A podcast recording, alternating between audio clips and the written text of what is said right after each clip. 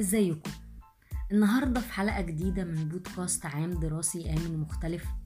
هنتكلم عن حاجة مهمة قوي مرتبطة برضو بمذاكرة أفضل وهي الذكاءات المتعددة لعقلنا. كل واحد فينا عنده أنواع كتيرة من الذكاءات في عقله. يعني مثلا لو أنا بكتب شعر وقصص يبقى أكيد اللغة عندي قوية وقدرتي على استخدامها قوي جدا. وده أطلق عليه في علم النفس الذكاء اللغوي. إلخ وإلخ من ملكات عقلنا. في اللغة في الموسيقى في النواحي المنطقية وغيرها وغيرها. من ملكات أطلق عليها العلماء الذكاءات المتعددة. والذكاءات دول نقدر نجمعهم في سبع ذكاءات أساسية وهي الذكاء اللغوي وهو الموهبة اللغوية والقدرة على الكتابة الجيدة. زي مثلا الكتاب الشعراء الخطباء دول بيبقى عندهم نسبة الذكاء اللغوي عالية جدا عن باقي أنواع الذكاءات. في كمان الذكاء الحسابي المنطقي يعني إيه؟ يعني أداء المهام الرقمية بكفاءة. العلوم الهندسة المحاسبة الإحصاءات. وأصحاب الذكاء ده بيبقى عندهم قدرة على العمليات الحسابية والهندسية الخ الذكاء الموسيقي وده مرتبط بالعازفين والملحنين والموسيقيين والمغنيين. أما الذكاء المكاني ده مرتبط بالرسامين والنحاتين والمهندسين المعماريين والطيارين ومصممي الطرق والكباري.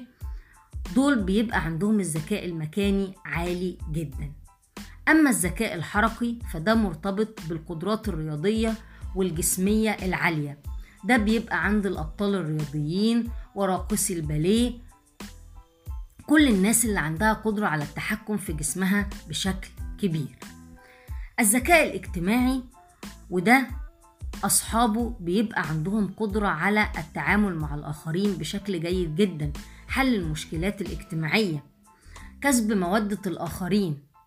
أما الذكاء السابع فده الذكاء الشخصي وده مرتبط بفهمك لذاتك بشكل واقعي غير مبالغ فيه. قدرتك على التعبير عن نفسك قدرتك عن فهم مشاعرك وغيره وغيره وغيره من مهارات التعامل مع الذات. طيب اللي عايزين نتكلم فيه هو لو الذكاء اللغوي مثلا عندنا كبير معنى الكلام ده إيه؟ معنى الكلام ده إن إحنا بنرتب المعلومات في شكل نصوص مسجوعة أو أغاني لتسهيل عملية الحفظ والاسترجاع. طيب لو أنا عندي الذكاء المكاني هو اللي عالي. فممكن إنه ده يساعدني في ان أعمل خرائط ذهنية ورسومات تعبر عن محتويات المواد الدراسية. وهكذا. وغيره وغيره وغيره.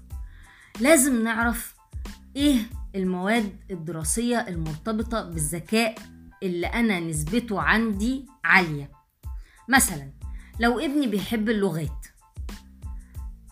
يبقى نسبة الذكاء اللغوي عنده هي الأعلى. يبقى عليه إنه يختار المواد الأدبية وإنه يقلل عدد ساعات المذاكرة فيها لأنه مش هيحتاج ساعات طويلة لدراستها.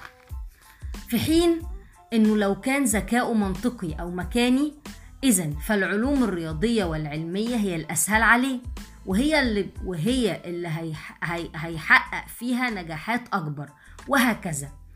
كلما توافقت دراسته مع النسب الأعلى من الذكاءات عنده كانت مذاكرته أسهل وبأقل وقت وبأفضل نتائج. وكل ما قدر يربط ما بين الذكاءات اللي عنده العالية وما بين الطريقة اللي بيذاكر بيها زي ما قلنا إنه يعمل مثلا نصوص أو نصوص مسجوعة أو أغاني للي عندهم ذكاء لغوي أو إنه يعمل خرائط ذهنية للي عندهم ذكاء مكاني. إلخ وإلخ وإلخ هيحقق بأسهل جهد وفي أقل وقت أفضل نتائج. أشكركم على استماعكم للحلقة ودايما مع بعض لتربية أفضل.